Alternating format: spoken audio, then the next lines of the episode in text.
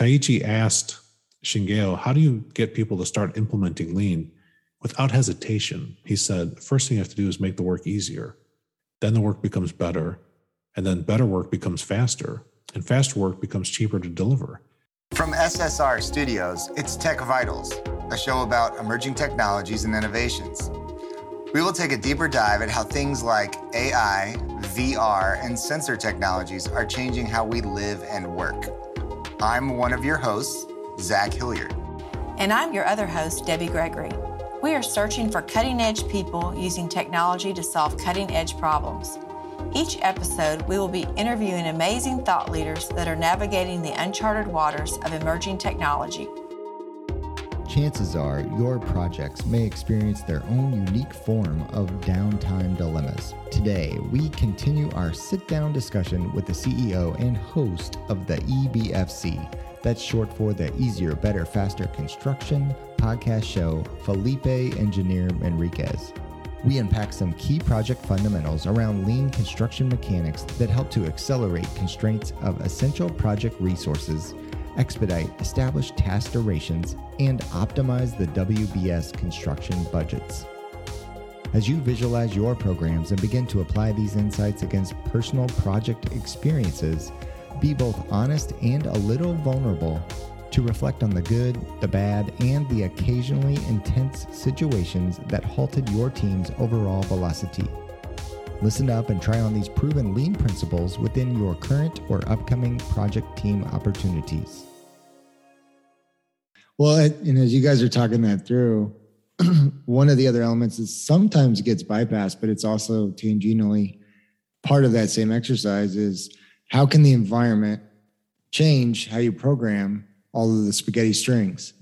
And so, as we are thinking about design, IoT, emerging technologies, basically uh, place and purpose for how is my environment reactive to my behaviors, like as a user, whether you're support staff, whether you're clinician, facility manager, tra- patient transport, you name it, every different user has different dynamic needs.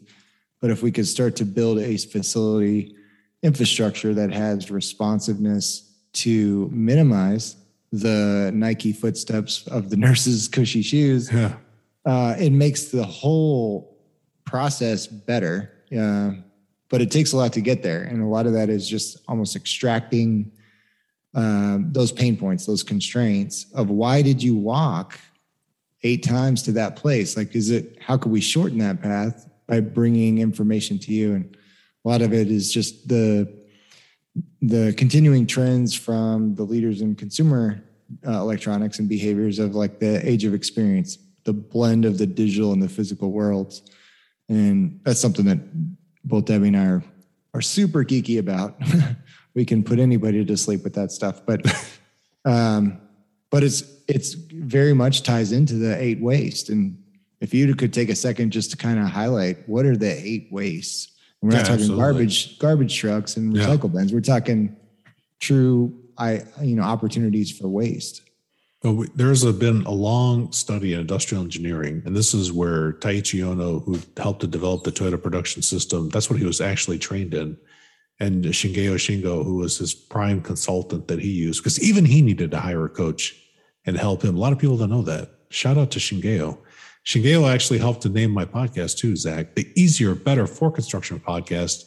When Taiichi asked Shigeo, how do you get people to start implementing lean? Without hesitation, he said, first thing you have to do is make the work easier. Then the work becomes better. And then better work becomes faster. And faster work becomes cheaper to deliver. So your costs go down. And so that's why I named my show. Thank you, Shigeo. Appreciate you. But they made famous this idea of non value add. And there are three main categories of non value add. Zach, you're just thinking of one of them. Downtime or the eight wastes is just but one. There are two others. The other two are overburden, making people or equipment or processes be at 100% capacity or capability is actually causes overburden. If you go over, then it, it, things break, systems break, processes fail. So overburden is one, and that'll lead to the other eight wastes as well. And then the other one is variation. In everything we do, just like showing up to this podcast. Like we had a time that we said, but there was variation when we actually started due to just normal environment, things that you can't control for. And so that variation happens with people in design construction all the time. And if you can minimize variation with I mean, using common sense, don't get crazy now, people. We're not trying to have like a micromanager Lego movie universe where we're going to super glue all of you into position. That's not going to happen. We're not talking about that.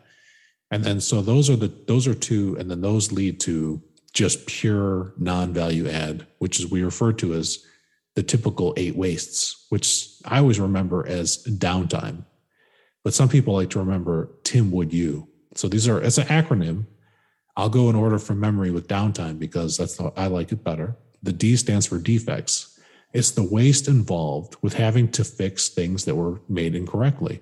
So in construction, we have defects on every single project. We call them punch list items. These are corrections, and they could also happen in design. In the design phase, we call them issues log items. so the things that we know that they're not right and they've got to be fixed, those are defects. So that's the D in downtime. The O stands for overproduction, producing more than what is required by the customer or the next person in line in the supply chain. So if you only need me to answer this question on downtime, but then I tell you about variation and overburden, you're like, dang, Felipe, you did two things I didn't even ask you for. And you just wasted like seven more minutes on this podcast. See, that could happen, but maybe you like that stuff and it's valuable for you, but it depends. It depends on the customer. So that's overproduction. The W stands for waiting. Waiting is one of the number one. I survey people all the time, Zach and Debbie, and they always tell me that when they learn about the eight wastes, waiting is always in the top three. Waiting for information, waiting for material, waiting for resources, waiting for people. That waiting just slows people down. This is why it takes years to build buildings. There's so much waiting that happens. It's terrible. It's a waste. And then that's the W. Then, uh, if I'm spelling this right, N stands for non utilized talent. It's ignoring the complete, possible, beautiful, glorious human being in front of you and not utilizing all of their capabilities. Non utilized talent is another type of waste, which is it's hard to quantify and measure, but it's deadly. Like if you knew what I know about computer software, and you just let me work as a general contractor, never tap into my computer programming capabilities, just imagine all that extra money you wasted on consultants where you could have just asked me to program it and I could have done it. But you never know if you don't ask. And so ask, be curious to minimize that non-utilized talent with your teams. What we'll say, we'll say, what a waste that was, right? What a waste. What a waste. That's the N. T stands for transportation. Transportation is the waste associated with moving materials and equipment and and that's it materials and equipment more than what is required and so then the i stands for inventory inventory is a waste associated with having too much of something that you have to keep track of it if you have to create a system to keep track of all the stuff that you have you probably have too much stuff and that all that time that you're tracking it slows you down from doing what's actually needed for the next person in line in the supply chain or the customer themselves and then the M stands for motion. That's the waste associated with people walking to and fro without creating value. If I have to go and get that special battery for my mouse so that I can continue making my design, the time that I move to go get it and walk back is all waste. If only I could have a mouse that just plugs in and recharges itself, or yeah, or another type of charging, or maybe no mouse, just go trackpad. I don't know, it depends. And so it's just wasted motion. And like, or if we have uh, an office setting and we have one copier and uh, all that time, you go into any auto dealership, a lot of auto dealerships have figured this out. So if you, if you ever go into the service, I just had my car service this weekend, I noticed this. Every service writer had a, has a printer next to them. They no longer have to walk towards a like department printer because they found out that they're wasting too much of their service writer's time walking for prints instead of just having it right at their fingertips because printers are cheap but service writers labor costs are very expensive it's much cheaper to have printers for everybody and in the next iteration they'll figure out that everyone has a, a smartphone and an email address at a minimum and you can just email them all that paperwork. You don't have to actually have it printed out anymore. But they'll get there, Zach. They're not there yet. And so that's the M for motion. Then finally, the E is excess processing, delivering to a higher level of quality than the customer needs, requires, or wants. And so, like, if I want a Chevy car and I only need three coats of paint on it, I would not go for a BMW or a Mercedes, which has, I think my friend told me, nine coats or 10 coats of paint if it's not white. If it's white, it has nine coats of paint, primer plus paint, you know, versus my Chevy that only has three coats. But I also have a Toyota too, just by the way, because I love them. So those are examples of the eight wastes. And when you can recognize those wastes, you can see them everywhere. And when you see them everywhere, that's the first thing you do to eliminate because if I stop doing the eight wastes, I instantaneously have more capacity to do more value creating work. And now I can do things like learning every day. Like I actually spend time every single day learning something new because I'm always minimizing things that are not valuable for people that I work for or people that hire me. It actually reminded me too, and I've applied it even from just a little, um, you know, research or I guess my passion around Scrum and Lean of the OODA loop. Yeah. I, that OODA loop. It's, uh, we should unpack that, Zach. Tell I, people I what the OODA loop is. So OODA loop, which at first I was like, what did he just say? You know, but uh, it's observe, orient, decide, and act. And just putting it into that like four pane structure of basically anything. Because so much of design construction, you get into these I'll say high tension meetings where decisions need to get made. Time is of the essence. There's financial constraints, there's resource constraints, there's supply chain constraints. And you just have to really apply that and say, okay, let's observe the, the scenario. What's the situation in the environment? You know, orient ourselves to facts, decide on what is the most logical, rational approach, and take action to it because without doing each one of those check boxes, we're still stuck in this like anxious, icky feeling. Uh, and it does it doesn't do anything for the team. So it's tough and it takes some courage, I think, to apply those principles. But it's I attribute that back to just what I've learned already from Scrum and Lean. And you know, I can't wait to take Felipe's class someday. I think it's gonna gonna yeah. be really, really unpack a whole lot of I probably drive Debbie crazy now. She's probably gonna be like, "Oh my gosh, no, don't scrum that, Zach. Please don't do that." You know, uh, it'll think, it'll just change our behaviors. I think I want to take the class as well. Yeah, no. it's it's very practical. Well, in the clinic, in the clinician side, and the design side, and the construction management side, and the ownership side, you know, and, and then even like in the support model. I mean, I just think of all of the incredibly talented like IT staff and uh, clinical engineering, biomedic, biomedical engineering staff, and that, what are the frustration and pain points that they have? It's the reason they have to wear a hard hat is because part of the job is to go bang your head against the wall one time every day. like that's, it, it just, that's that way, right? I'm only laughing because it sounds so close to reality. It's got to yeah, be true. just we've if you've lived it once, you're like, you know, this gives you that optimistic little nugget to say, like, to your point, learn something new, change change the situation for yourself and for your team for the better. How do you ID a last responsible moment? Yeah, the first thing you have to do in order to do it responsibly, you have to visualize the work in some way, shape, or form. So some people claim, and they make this claim, Zach, and I'm just saying they claim it. They claim that a critical path method schedule does that, and I claim otherwise. And I said there's a reason why that that uh, critical path method scheduling in construction doesn't work so consistently. And if you don't believe me, the research has been done. Three out of four projects on average are late. And people always make stories about it was too many design changes or the market changed or this and that, but it's just not the case. There's a difference between you know projects that can finish in time and those that don't, and making the the the work more visible and more broken down into smaller pieces that makes sense to people, like like as as they do the work, is going to be much better. So make make the work visible. Step one. Once you make the work visible, and if I know that you're hyper focused on this IT backbone stuff. And I can see like some kind of information that came from your mouth to a sticky note or a digital solution, some way, shape, or form. And I've got context for what you need, to what level you need it, what it is. If I'm the one that's going to supply what you're attaching to, you know, in this example, then I know when I should really bother you for, you know, how many how many of those are if we're going optical, you know, does optical fiber cable weigh less than Ethernet copper cable? I bet you it does. I bet it does. But then you've got these relay points where you got to make these connections because you're not going to do a continuous optical braid. Like look at look at us nerd out here, Zach, on, on cables.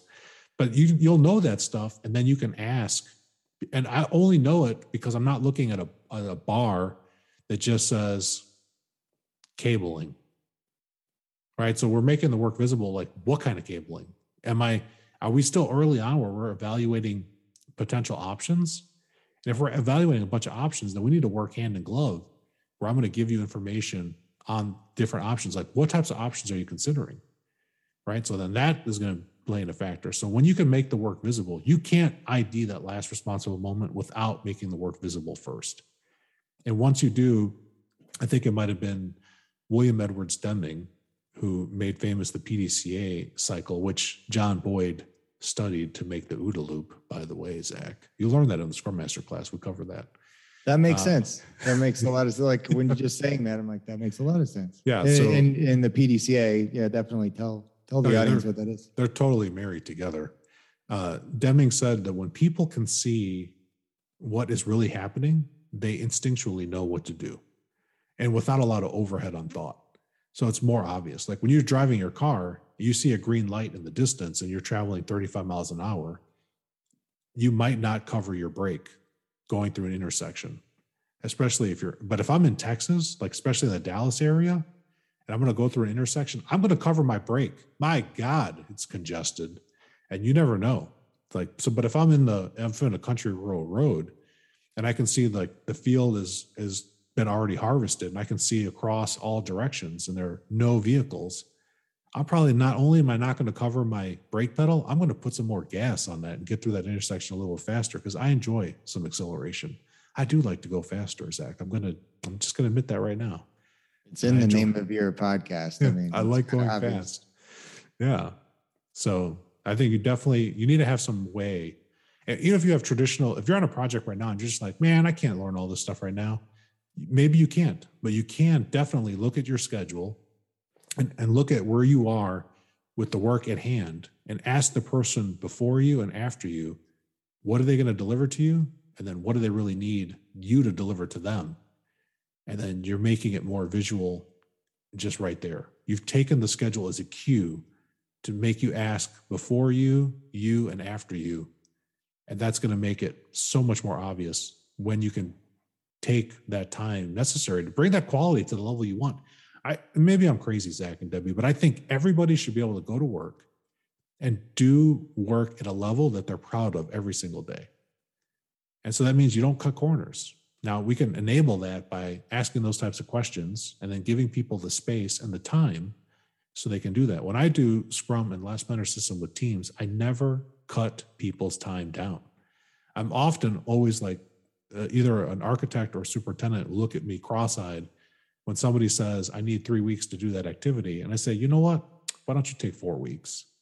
Or you know what? Take five weeks. And then we look at breaking that work down to where that handoff point is and finding out when can they hand off something that releases the next person. And then they can still take that additional three weeks to iterate on their quality where they need it to be before it affects the next handoff and then that takes the pressure off and everything just gets better. You don't have to always like cut the time. Pressure relief valve engineered into a design process. Exactly. Everybody steal that. Ask those questions. What what is the person if order for me to do my job, what do I need the person before me to give me? And then ask the person receiving your work, how much of what I'm doing do you really need? And then make them tell you out loud what they're going to do with it. And if because if they give you a bad answer, you just say, oh, how are you going to use that?